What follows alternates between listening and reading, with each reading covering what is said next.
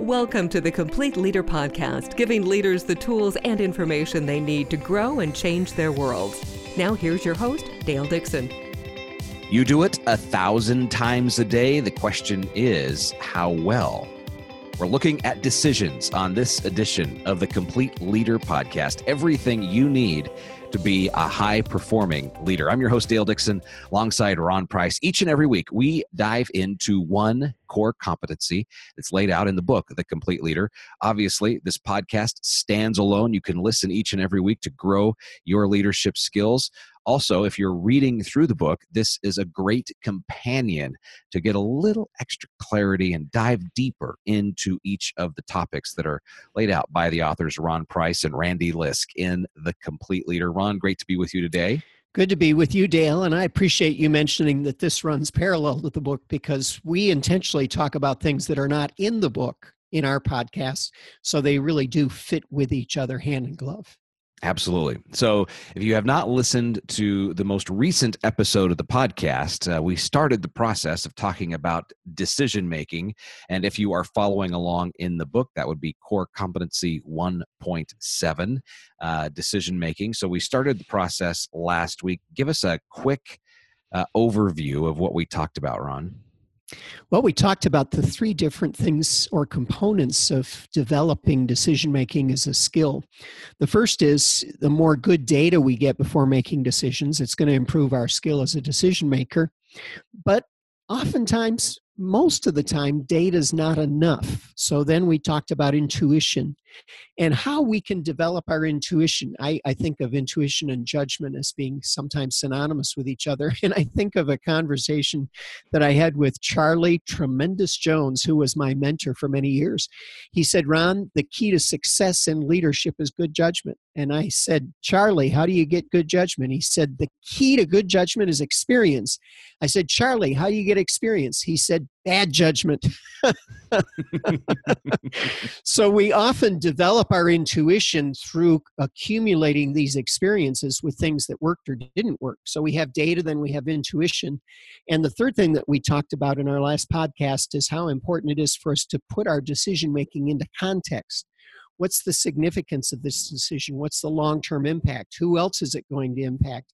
And it's when we combine data, intuition, and context that we begin to become better and better decision makers.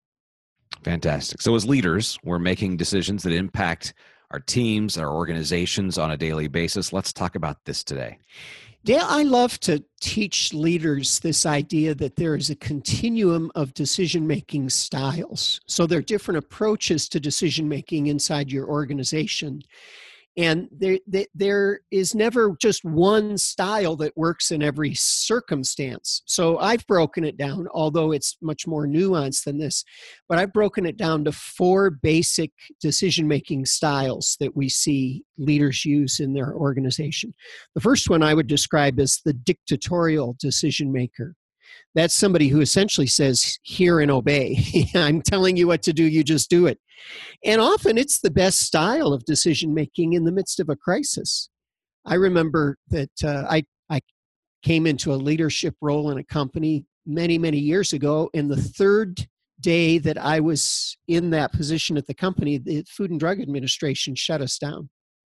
And I was on TV that night explaining to the press what had happened and why I thought they'd made a mistake and how we were going to go forward. It, it, you don't have time to put together a team and study it and go collect a lot of data at that point. I had to move quickly, and it really had to be more of a dictatorial decision making approach there. Interestingly, what was happening was this was before new laws were passed that allowed you to make specific claims for foods being able to improve your well being.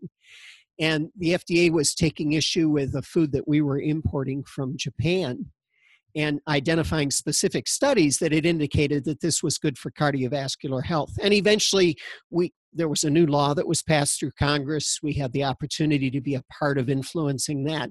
And eventually, we came to terms. We made peace with the FDA. But the point is, in the midst of a crisis like that, where somebody's put your business at risk, you often have to be a dictatorial decision maker. You need to just ask the people who are following you to get up in formation and to follow so that you can respond to something quickly. So, the advantage of that when you get into those circumstances is the dictatorial decision making style provides great clarity of direction. There is no fuzziness about what we should do because people just need to do what you're asking them to do. But of course, there's a disadvantage to that style as well. And the disadvantage is that decision making becomes too much top down and it tends to drive away other leaders. A, lot of people say, oh, I don't want to work at this company or work in this organization for the rest of my life. If everybody, if, if our top guy is always making all the decisions or top gal, and it tends to retard the development of decision making skills across the organization. So I, I, tend to think that this is a, a rare, but sometimes important decision making style that you might approach. The second decision making style that we talk about is what we call authoritative decision making. And this is where I might go to my executive team if I'm the owner of a company or the leader of a company, or I might go to the team that I'm leading and say, This is what I think we should do. Tell me where I'm missing something. Tell me if I'm wrong. And often, this is the best style for making final decisions around strategy, the big questions of what we're going to become and what direction we're going as an organization. Because oftentimes, the leader at the top, whether it's the top of a team or an organization, they see things from their vantage point that are hard for other people to see. So, the advantage of this is that it helps to advance the leader's vision with clarity but it still creates some room for people to respond and say, wait a minute, have you thought about this? Have you thought about this? Or, in other words, to be able to point out that the leader may have a blind spot that could make this a less than perfect decision going forward. The disadvantage of this approach, where I set the course, I say, this is the direction we're going, the disadvantage is that I do have blind spots. And not everybody in the organization may find the strength or the courage to tell me that uh, the emperor has no clothes, so to speak.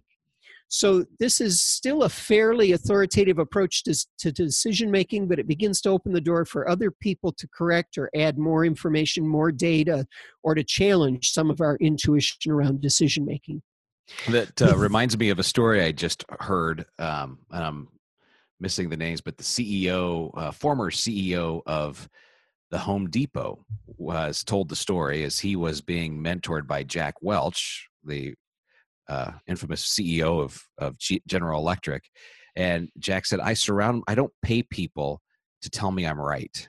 Meaning, he wanted to surround himself with people who would challenge faulty thinking and and open his eyes to the blind spots so it takes some relationship building. There we've got a number of podcasts to go back and listen to about the idea of how to actually foster a team. But once again you got to be intentional about that. Yes you do. And and a good leader recognizes that no matter how much i want people to speak up if they see i'm doing heading down a wrong path or i'm about to make a decision that's counterproductive we have to recognize that for some people that's easy for them to challenge your thinking. For some people, it's extremely difficult because of their own natural style or their own operating system.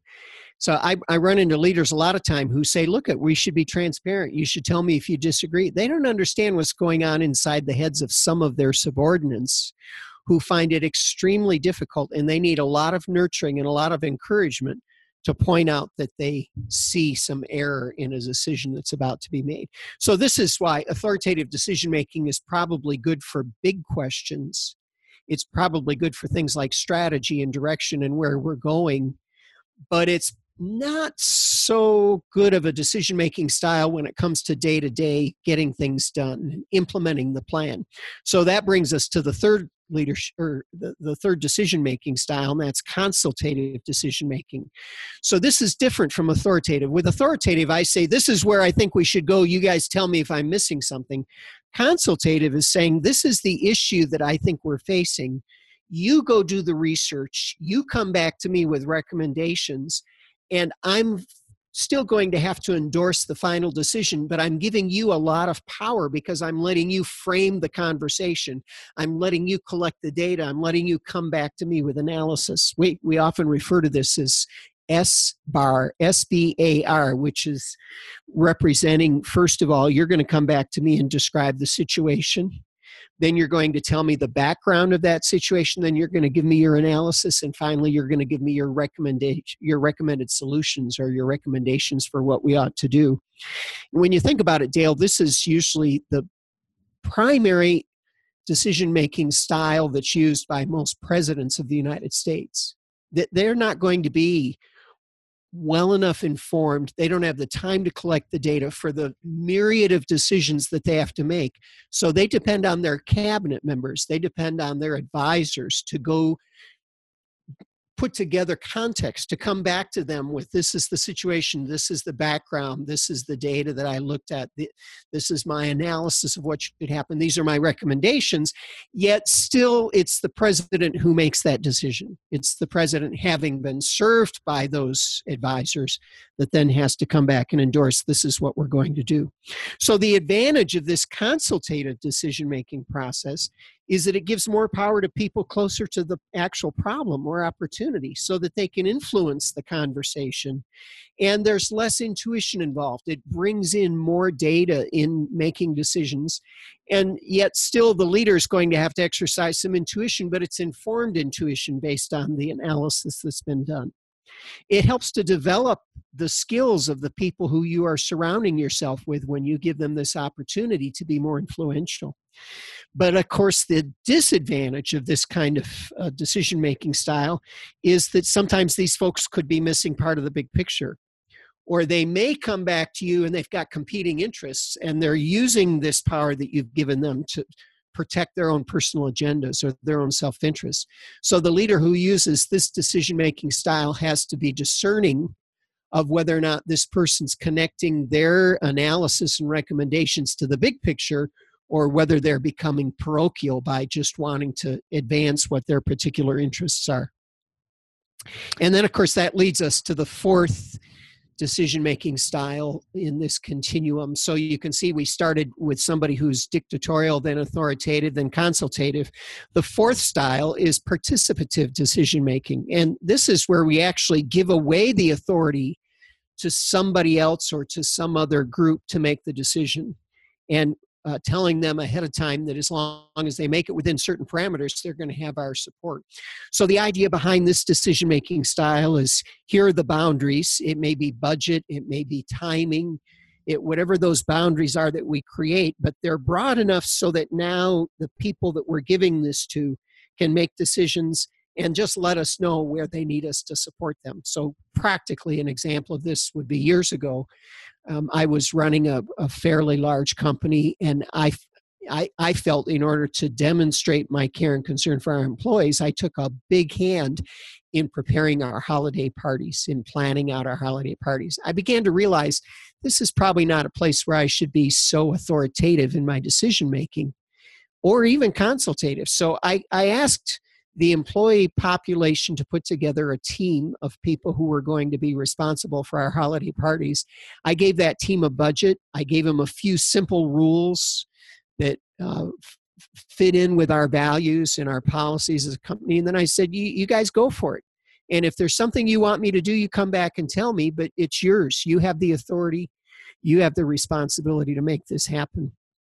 And of course, that's a simple example of it. And the reality is, they didn't ask me to do anything except for hand out bonus checks. so, the advantage of this decision making style, which is very, very participative, is that you get great buy in from the people that you give this authority to. And they begin to see that they're responsible for the results. There's a pride of ownership, there's a level of accountability and creativity, and they're going to come up with things you never would have thought of because you gave them this decision making authority. Of course, the, dis- the disadvantage can be that it can contribute to chaos or a lack of clarity, or there may be wasted resources. So, I've worked with some companies that really emphasize this participative decision making approach. And it's very engaging. Their people feel very empowered, but oftentimes they also feel confused if you depend on this too much of the time. So you can see, Dale, what I'm talking about is that there's this whole spectrum of decision making styles from being very dictatorial all the way to very participative. And if you, as a leader, learn how to move back and forth between those styles and recognize their value in different circumstances, you're developing your skills as a decision maker. And per, my personal approach in the organizations I've run is that the two extremes shouldn't be used that often dictatorial and participative. There are places to use them, but the majority of decision making in the organization should happen in the middle between the authoritative related to strategy and the consultative, which is more related to operations or implementation or tactics. As I heard you tell the story about the the party committee, I I thought you set the guardrails in place very clearly, which is really important in that you just didn't tell a group, "Hey, go plan our Christmas party," but you gave them parameters and yes. specific guardrails through that process, which is important. So, as I listened to you go through those four different decision making processes, I think to myself, it's important not to get pigeonholed. This is not where a leader says, okay, I'm going to choose this one and stick to it. This is an opportunity, going back to our first podcast, about context. And each of these decision making processes requires context and we should as leaders be adept at dipping into each of the four when it's when it is appropriate. So, what are some of the key questions that we should ask to know which style to use at which time? Well, I'm going to take a step back and just remind our listeners that, first of all, we're talking about decision making not as an action, but as a skill.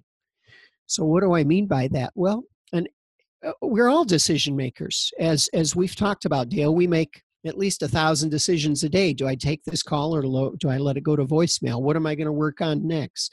What am i going to have for lunch? We're all making decisions constantly and you can keep making decisions but to develop decision making as a leadership skill you have to step back and become more thoughtful become more intentional and more aware of different approaches to decision making.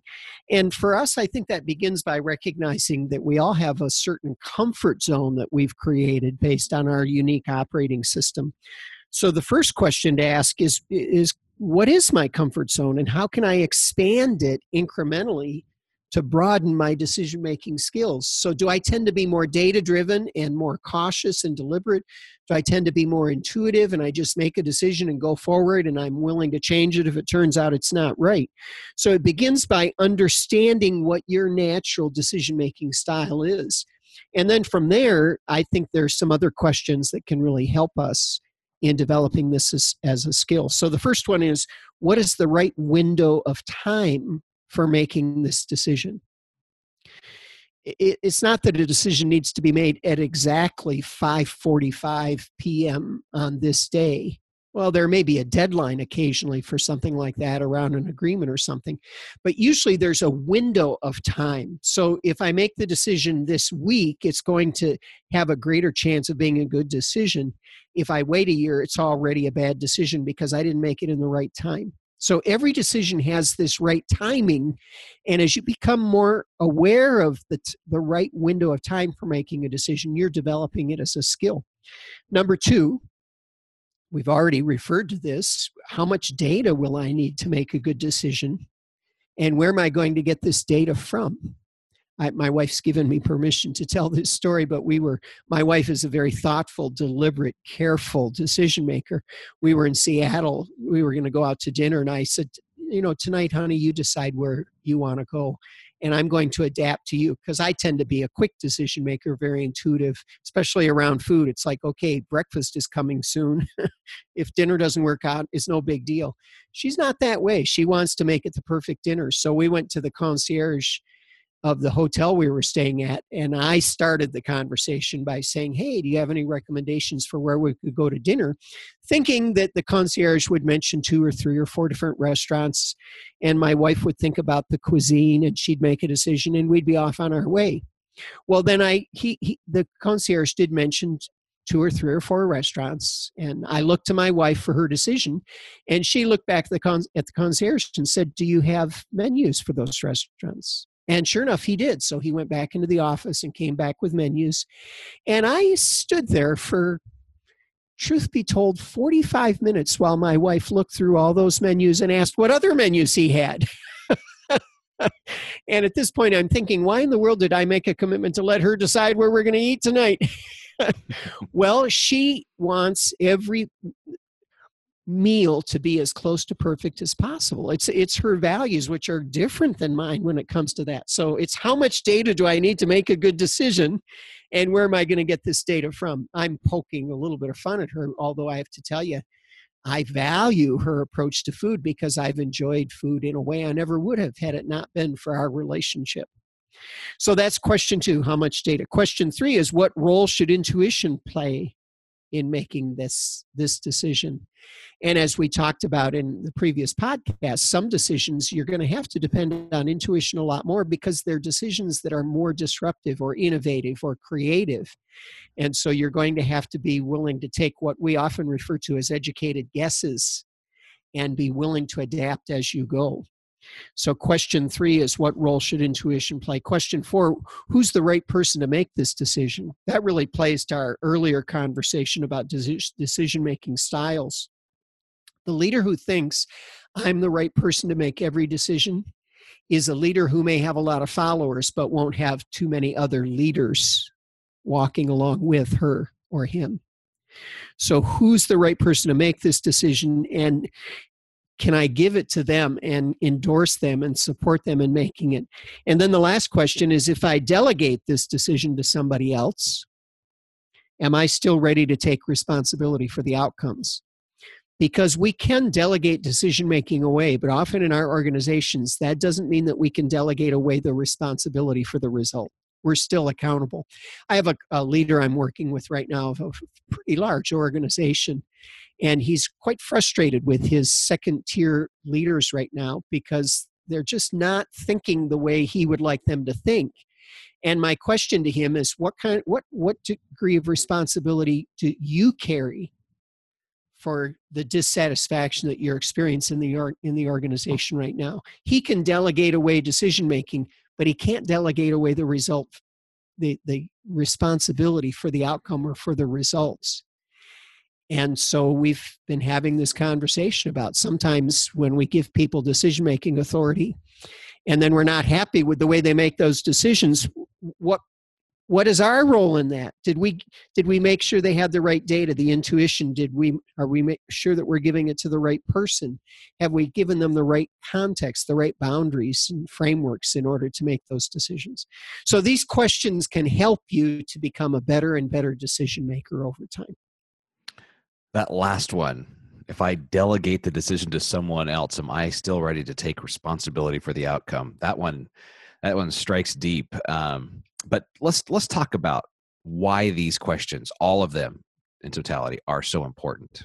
Well it's it's because to some extent we're all blinded by our own operating system our, our own comfort zone around how we do decision making. And again we're not talking about just the action we're talking about developing a greater skill as a decision maker. So these questions help us to expand our operating system or to upgrade our operating system and to do a better job making decisions based on the things that we've talked about so let's let's wrap this up, and I'm going to ask you to give us a summary. We've had two in-depth podcasts now on the idea of decision making as a skill. How do you put it all together for us? Well, thinking about it being a skill, which I always define as a learned capability, not a natural capability, but something that we intentionally learn. We began by talking about the three components, which include data, intuition, and context. And then today we've talked about four distinctly different decision making styles. Are we more of a dictatorial decision maker where we ask people to hear and obey? Are we more of an authoritative where we say, This is where we're going? You guys tell me if you think I've missed something.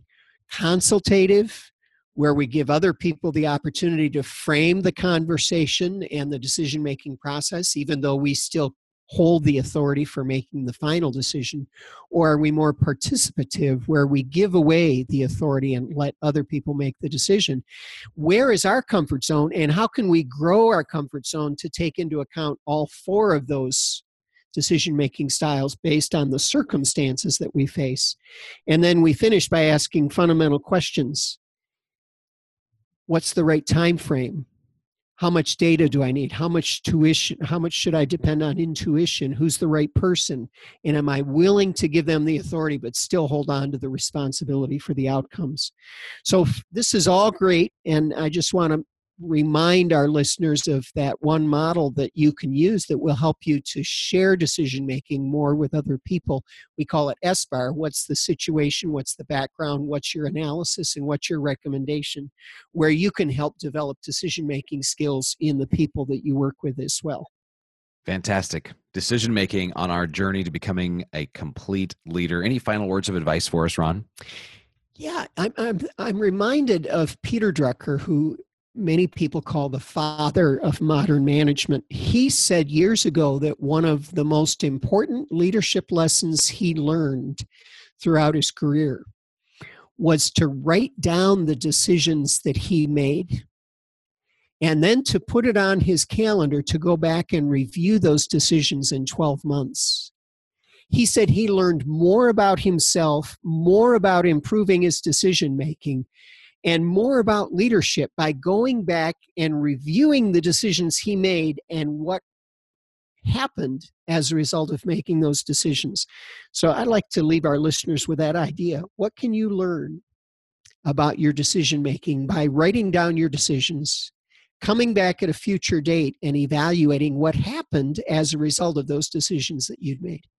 Mm powerful and a very simple but profound tool for us to use as leaders. Thank you so much, Ron Price, co author uh, with Randy Lisk of The Complete Leader, the book. Each and every week, this podcast dives into one of the core competencies laid out in that book. Uh, definitely the podcast stands alone, but we encourage you to use it in parallel as you work to become a high performing leader. If you do us a quick favor, rate and review this podcast in your favorite podcast listening app, we'd be most grateful. We hope we have earned a five star rating from you today. And while you're out and about, be sure you subscribe to the podcast so that you get the latest episode delivered to you each and every week. And be sure to check out thecompleteleader.org. One word, thecompleteleader.org for a complete list of resources around the complete leader. This is the Complete Leader Podcast everything you need to become a high performing leader.